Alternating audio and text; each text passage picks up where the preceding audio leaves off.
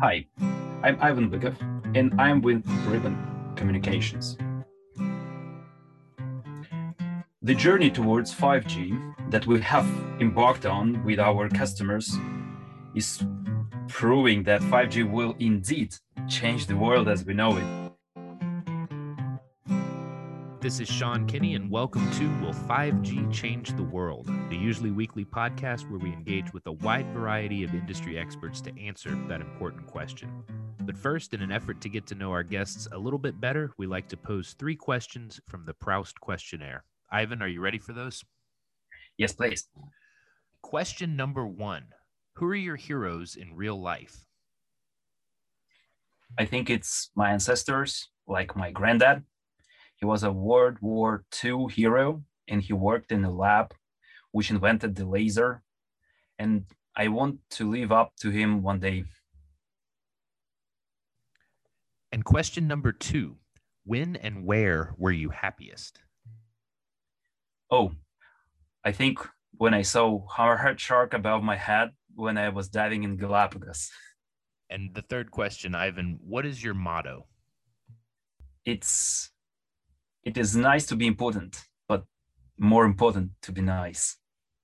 So, Ivan, as we're recording this, it's been 364 days since Ribbon completed its merger with ECI Telecom. So, for the benefit of our audience, Ribbon's all about secure, intelligent cloud. ECI specialized in end to end optical transport, NFV, SDN. So, the combination of those two domains obviously has big implications for 5G. But uh, as we start here, Ivan, maybe you can give us a little bit of insight into where the combined company is a year in relative to addressing the 5G opportunities out there, both for service providers and for enterprises. Okay. Uh, as you mentioned before, Sean, uh, a year ago, Ribbon merged with ECI Telecom. Um, this helped us to extend our reach beyond voice over IP technology to the packet and optical transport domain. We clearly see that we're stronger together. During the last year, demand for the voice over IP and I think collaboration platforms and other voice over IP and telepresence services had grown up immensely. And now the operators are filling the infrastructural capacity gap with the packet and optical solutions. After the merger, Ribbon Communications portfolio matched the expectations of its customers more closely. And beyond that, packet and optical infrastructure is serving as a foundation for the next generation networks, providing services for 5G needs. I give you an example like low latency, like higher capacity bandwidth and slicing. So in my opinion, Ribbon Communications customers are benefiting significantly from the renewed portfolio offering. Ivan, you mentioned this uh, capacity gap, and you know we spend a lot of time on this show talking about core network and the RAN, maybe not enough time talking about the transport network. So, when we think about what's coming in terms of uh, not just huge increases in bandwidth demand, but also how that bandwidth is delivered, how that capacity gets to the users, and, and you mentioned network slicing. We'll maybe talk more about that, but how should operators be thinking about their transport networks beyond just more fiber? I mean, obviously, more fiber is going to be part of it but but what other aspects of transport do we need to see evolve in the 5g era? Um, with our customers around the world we had been doing the capacity and dimensioning calculations for the networks that they need to be accommodated in the infrastructure in the transport domain. And more or less we understood that the capacity increases tenfold compared to the bandwidth demands in 4G. So there are a couple of aspects of the capacity, but not only that. It is architecture. So architecture is changing in the transport from rings to star-rich topologies, giving the difference of like eliminating the, the traffic, which is uh, coming hop by hop to go straight to the centripetal locations of this of the network plus the network elements which are serving the network needs they have to be upgraded in order to cope with the capacity requirements which are bringing 5g capabilities.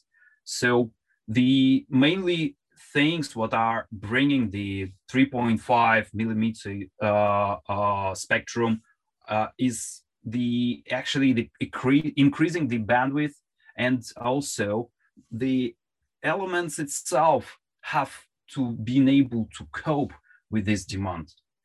And also optical underlay is going closer to the edge. And actually the natural growth of the interfaces on the transport network when you used to have seen one gigabit uh, interfaces connectivity, it's starting to be uh, 10 gigabit or 25 gigabit, where it was 10 gigabit. It, now you see the need of the 100, even 200 interfaces. So, on the other hand, when you had one or two radio access network elements like stations, um, now you need to accommodate five or even eight elements uh, in order to deliver densification. Because of the propagation uh, properties of the wavelength in the uh, bands which are located for 5G, but also to give a difference and a more smooth handover. We see that from our customers' eyes and we understand their needs of the expanding the transport network domain. Another aspect is actually this complex network needs to be orchestrated with a multi-layer correlation. And speaking of which, if you will talk about the multi-layer optimization and uh, the way how the this will bring the difference, I think one of the obvious aspect is like how the traffic visualization and the paths of the uh, traffic steering techniques will be in the network. Other aspect is like how to plan amount of lambdas in the optical network, how to plan the amount of capacity, and how to, to steer out the traffic to the maybe telco edge cloud, to maybe the core, or maybe to a public cloud as well for the very specific unique applications, what we see uh, coming more and more relevant in the network, plus the expedite, uh, how to expedite lead to cash—and also very important part here, it's like from the order to fulfillment, it could be a bulk of services, or it could be uh, the way how the single service can be implemented in the transport network and more operational friendly and also seeing all the levels in the same time. So um, the other thing here is latency.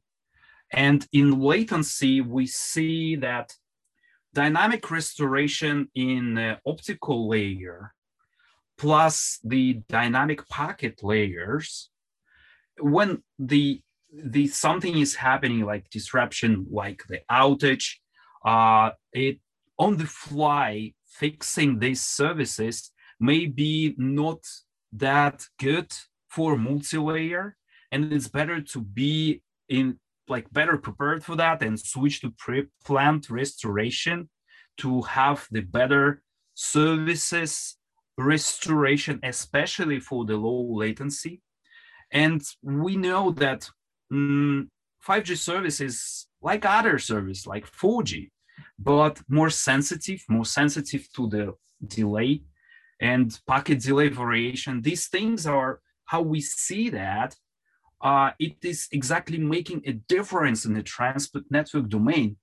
If you know, if you know exactly how it is looks like on the radio access, It is new spectrum, additional time slots, uh, maybe some resource allocation on the uh, coordination between these stations. You know how it looks like in, in terms of uh, the the needs in the core, like more bandwidth. But in transport, it's uh, many uh, details that you have to keep an eye on, and also make sure that you will not lose any data here because it is becoming more and more important you cannot allow yourself uh, for some data to be lost. So obviously, operators are making a lot of investments right now. You went through several of them, but they're investing in spectrum. They're investing in RAN densification. They're investing in a redesign of their transport topology. They're bringing in edge computing nodes and they're investing in software to orchestrate and automate management of all of those uh, different elements of the network all in an effort to be able to serve up differentiated services to their end users. You know, this is where the monetization opportunity is for the operator. This is where the user can start to derive real business value from working with the operator. So maybe we can set aside what the specific service is and focus on how it's delivered. You mentioned network slicing earlier. This has been one of those things that the telecom sector has been talking about for years, and we seem to be getting closer and closer to realizing that out in uh, the field. But I'm curious to get your take on how network slicing fits into this ability to offer service differentiation, and maybe tell us what is the role of transport in delivering that slice. Yeah, uh, in in the initial definition of slicing, it's like a KPI driven overlaid network. It is engaging with all components. It is radio, it is core, it is transport network, and now it is a telco cloud, which is a virtualization of some functions, could be like portions of radio, portions of core, even uh, some applications which are sitting on top of the portions of core on the telco edge cloud. And these are the things which can be uh, bringing the difference of the traffic steering from the user and device to the service. It could be like non-public network. It could be ultra reliable latency massive ma machine type communication. And it is implying all the components to be aligned with the uh, allocation of resources and making difference how the traffic shall be steered. So it is not slicing is not only one component. It's like when you are allowing on the radio to be some specific uh, elements be connected to it, it's not slicing. If you are uh, differentiating that in the core, it's not slicing. If you're doing that only in transport, it is not slicing, but only conjunction and like mm, synergy between all the domains under, I think, the orchestration umbrella may create a difference, real difference to the services which are offered by the network. So in transport domain specifically, what we are saying from our end, it's like a combination of two things. It's a transport uh, network techniques of the way how the traffic is steered throughout the network, and also uh, the virtualized elements which are sitting closer to the edge in order to cope with the latency, in order to reduce it, uh, if you had been connecting to the transport network, for example, uh, via radio, and you've been going in a tunnel somewhere in the core, which is located in the capital, but you are residing somewhere in a rural area, for you, it will be absolutely different how the uh, if the traffic will be steered somewhere on the edge cloud, which will be located in the same uh, city uh, where you, where you are located. Okay, so it means that the way how the traffic is now coming to the processing nodes and how it is forwarded through the transport network, this makes uh, a difference. Uh, latency is one of the crucial aspects here. Another aspect is also the amount of the elements which have which may be connected to the uh, to the slice. Uh, so we also see slicing in the uh, in the application of the virtual networks on top of the mother network, so-called network sharing. It's one of the crucial things which mo mobile operators around the world are looking at uh, because it makes significant reduction of the capex and opex parts. Um, and in order to enable that, you need to have the components of your network which are allowing to do so. So we see slicing in like combination of the techniques in the technical area in transport, which is uh, we, we we see that on the packet in optical way. It could be like more or less like a soft slicing with the technologies which allow instead muxing and uh, uh, so-called hard isolation technologies, which can be relevant for both packet and optical layers. Um, so we see that uh, it can be also uh, the slicing in a transport coordinated with the functions on the telco edge cloud. So in order to give the differentiation to different applications, such as um, content delivery, like uh, uh, HD plus video streaming and efficient uh, and the bandwidth optimized mm, uh, mm, video streaming.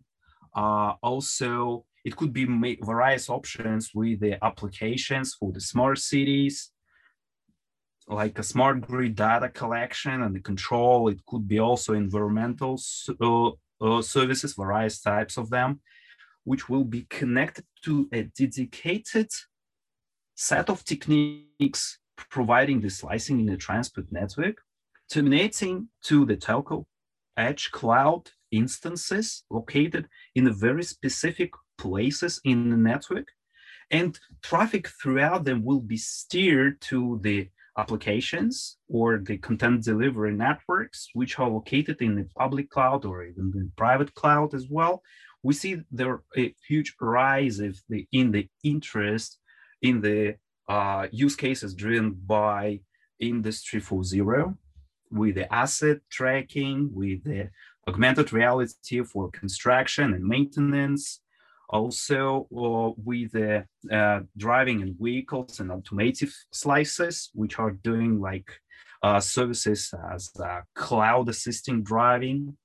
Um, and uh, we see the interest in the uh, private network and small enterprises which are wanted to use the infrastructure of the mobile operator or mobile service operator and uh, not to create their own infrastructure but we see around the world many countries are offering uh, to enterprises uh, small portions of spectrum to be used uh, for their own internal needs and also uh, we see the demand for the from the mobile operator to have a set of techniques to offer on the market to these enterprises the instantiation of the radio transport maybe core uh, for, uh, to isolate the traffic and to give flexibility to these enterprises to run their own services.